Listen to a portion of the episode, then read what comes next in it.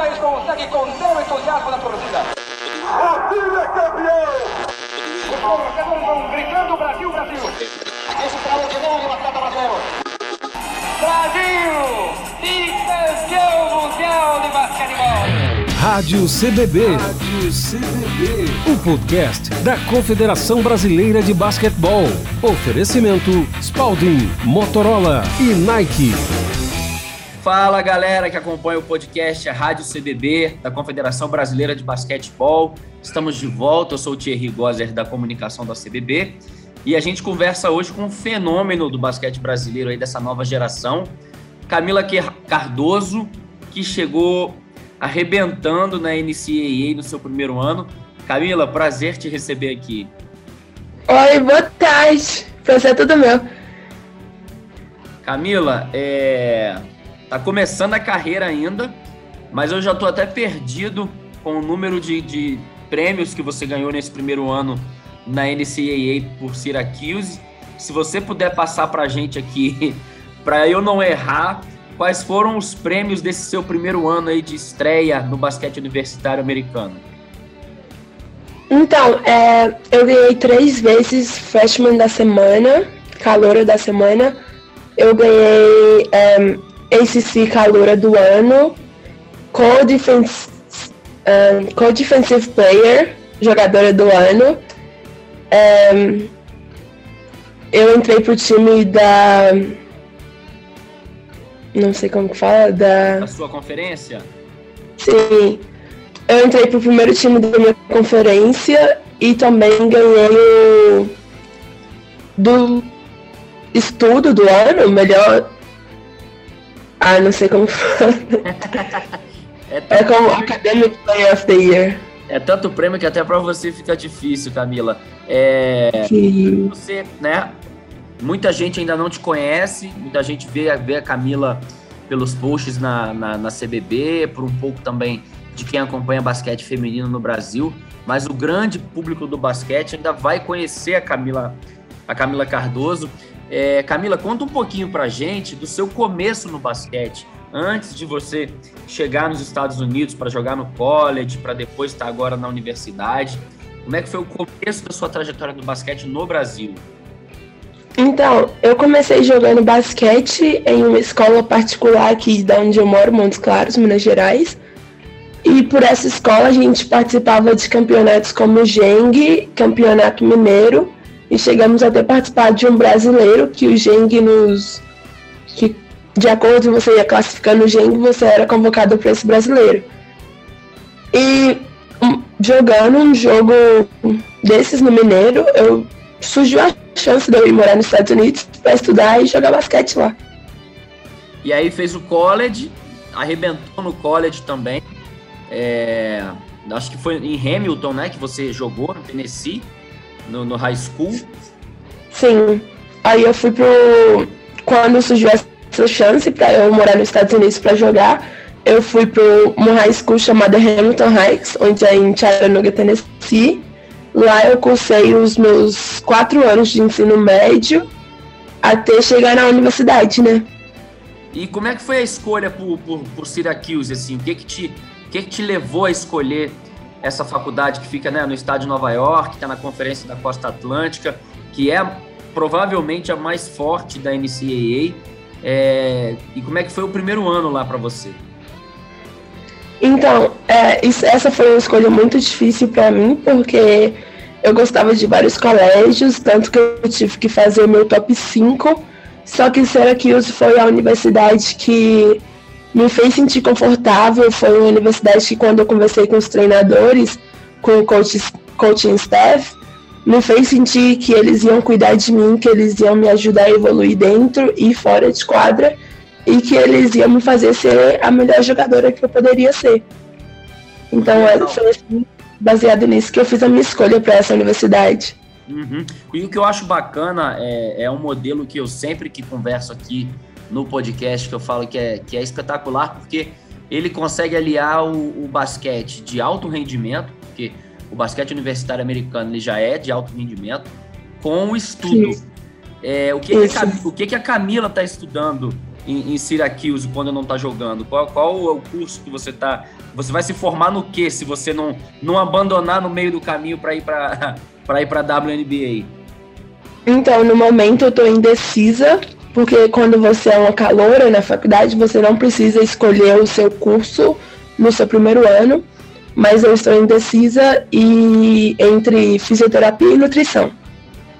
Fisioterapia, duas áreas importantíssimas para o basquete, para o esporte como um todo. Já está pensando Sim. lá na frente já.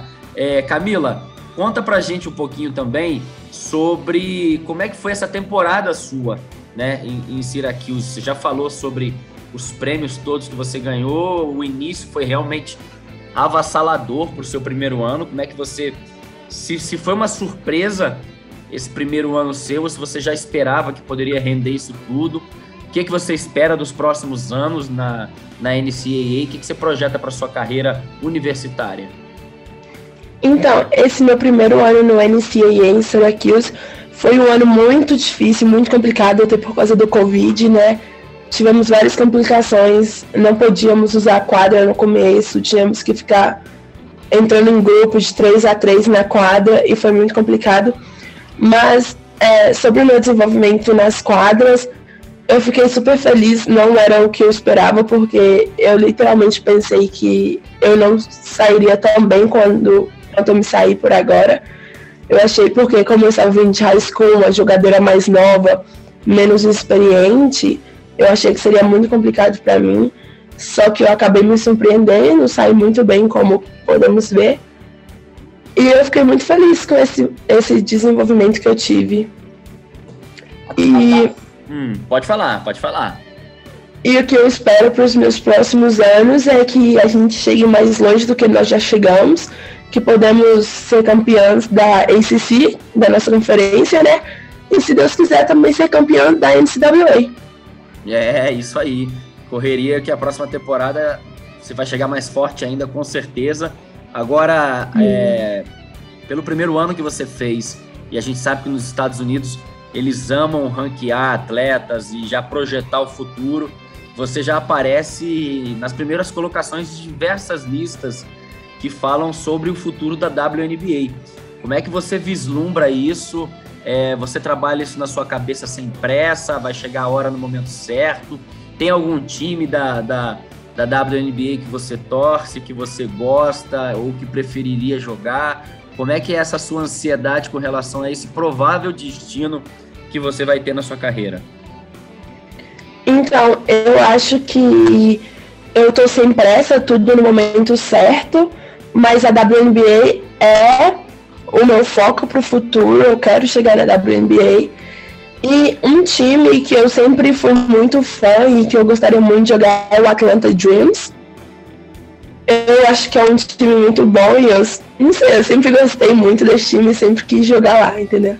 Aham. Uhum. É, então, é óbvio, nem sempre a gente escolhe para onde a gente vai, né? Mas se tivesse essa, essa possibilidade, seria o Atlanta.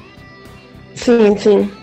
Legal, legal demais. É hora da gente falar um pouquinho agora de seleção brasileira. Acho que é legal a gente tratar desse assunto também, porque, óbvio, é, Camila, com todo esse sucesso que vem fazendo, e se continuar nessa caminhada do basquete universitário e chegar no, no profissional nesse mesmo ritmo, com certeza vai ganhar oportunidades novamente na seleção brasileira adulta. Você já pintou na seleção adulta numa época, né? Mais para ter um, um, um, primeiro contato. Acho que foi você, a Stephanie na época também, Stephanie Soares, a nossa. Isso. As Torres Gêmeas, né? Já viraram as Torres Gêmeas. E como é que foi esse primeiro contato com a seleção brasileira adulta na época? Relembra pra gente. Então, esse meu primeiro contato foi muito bom para mim, eu ganhei muita experiência. As meninas eram mais velhas que eu, na verdade, eu era bem novinha quando eu fui. E eu ganhei muita experiência vendo a Érica, a Nádia e todas essas meninas, a Clarissa, até a Stephanie jogar. E treinar com elas foi um prazer para mim, porque eu me inspiro em muitas delas e foi muito importante para mim. É, e agora, pensando no futuro, né? A gente tem aí daqui três anos, um pouquinho mais, a Olimpíada de Paris. O Brasil vai buscar vaga para a Olimpíada no basquete feminino. Você acha que uhum. tem condições de, de evoluir o suficiente para que em Paris, daqui três anos, você está com 19 ou já fez 20? Tô com 19. Tá com 19 ainda. Você acha que já se vê pronta para Paris 24 chegar com, com chance de estar tá brigando por um lugar entre as 12 que provavelmente disputarão um, uma qualificação olímpica? Eu acho que sim, né? Em 2024 eu vou estar tá terminando minha faculdade. Eu espero estar tá, uma, ser uma jogadora totalmente diferente do que eu sou hoje. Espero evoluir muito e ser o melhor de mim. Então, eu espero que eu esteja preparada para 2024. E como é que você vê essa, essa nova geração de atletas assim que está surgindo do Brasil? Principalmente é, é, é, o que realmente todo mundo que, que acompanha basquete fala, é, dessa dobradinha de garrafão de você e da Stephanie, que tem idades parecidas, são meninas com dois metros de altura, é, é, levariam muito o garrafão do Brasil. Como é que você vê essa nova geração de meninas que está chegando? Eu fico muito feliz, né? Porque, como nós podemos ver, o basquete feminino não é tão valorado aqui no Brasil e eu fico muito feliz de ter atletas treinando para chegar em outro nível. O, o Camila, é, já teve contato com o José Neto, conversou com ele, técnico da seleção feminina adulta. Ele com certeza acompanha seus jogos, o Neto acompanha tudo, assiste Europa, assiste LBF, assiste NCAA, acompanha todas as brasileiras, assim como a Adriana Santos, que é a gerente de seleções. Agora a Magic Paula, que assumiu como vice-presidente da CBB e diretora hum. do basquete feminino. Como é que é esse contato? Então, é, eu, eu já conversei com eles algumas vezes, mas pelo fato de, de eu estar morando fora, eu não estava com tanto foco para a seleção. Meu foco mais era o basquete universitário. Mas acho que é só isso. É, espera que ele esteja de olho em você, né? Com certeza. É, Sim. Camila, é, eu queria que, que você passasse para mim, porque óbvio, muita gente que é aquele fãzão de basquete mesmo acompanha, dá um jeito de achar um link na internet para assistir os jogos, mas nem, mas nem todo mundo assistiu a Camila ainda em quadra. Então, o que, que você pode falar sobre as suas características como jogadora? Você é uma pivô, mas você pontua muito. É, bloqueia muito também. Você sempre vai olhar as estatísticas lá, tem pelo menos dois, três tocos. É, o que, que você pode falar da Camila em quadra? Quais são as suas características para quem não te conhece ainda atuando? Então, eu acho que eu sou uma pivô, né? Eu sou pivô. Mas eu trabalho mais de costas para cesta. Tô, estou tentando aprimorar o meu jogo de frente para cesta. Mas é, eu sou agressiva, assim, um pouco. E eu acho que é só isso. Eu trabalho de costas para cesta, eu tento bloquear todas as bolas que eu conseguir. E só isso mesmo. Tem muito que melhorar ainda. Você acha que essa, evolu essa evolução sua em quadra passa pelo jogo então de frente, né? jogar não tão de costas para cesta, talvez um chute de média longa distância também, é isso que você tem trabalhado? Isso. Legal, legal. Outra coisa, né, nessa carreira, principalmente no início, é, é muito importante alguém por trás para estar tá orientando, além da sua família, todo mundo. É, como é que é a sua relação com, com o Fábio Jardini, que é um cara que realmente ajuda muitas meninas, né? Cuida muito da carreira de perto. Como é que é a sua relação com ele? Então, o Fábio é uma pessoa muito importante para mim. Ele é um amigão, um mentor, tudo que eu preciso, ele está lá para me ajudar. Ele sempre conversa comigo, me explica como que é as coisas tudo direitinho, o que eu tenho que fazer, como eu devo fazer e qual seria a melhor a maneira certa de fazer as coisas. Eu acho que ele é uma pessoa super especial na minha vida, eu tenho que agradecer muito a ele, porque ele me ajudou muito e eu sou muito grata de ter ele na minha vida. Muito legal. Dentro do basquete, quem é sua, o seu grande ídolo, assim, que você, óbvio, é, é, não é que você se projeta nela, mas quem que você gosta de assistir jogando, é, brasileira, que não seja brasileira, que você se espelha, que você fala, caramba, é, é, isso aqui é um, é um projeto do que eu quero ser um dia, como é que é a sua relação disso? Eu me, eu me inspiro muito na Érica, Érica de Souza, e também na Aisha Wilson, que é uma jogadora agora da WNBA. E eu acho que elas são. A Erika é uma pivô, né? E a Asia joga de 4 e 5. E a Erika, desde novinha, quando eu morava aqui no Brasil, eu via, não jogos, mas eu via highlights dela no YouTube. E sempre falava, ah, eu quero jogar igual ela.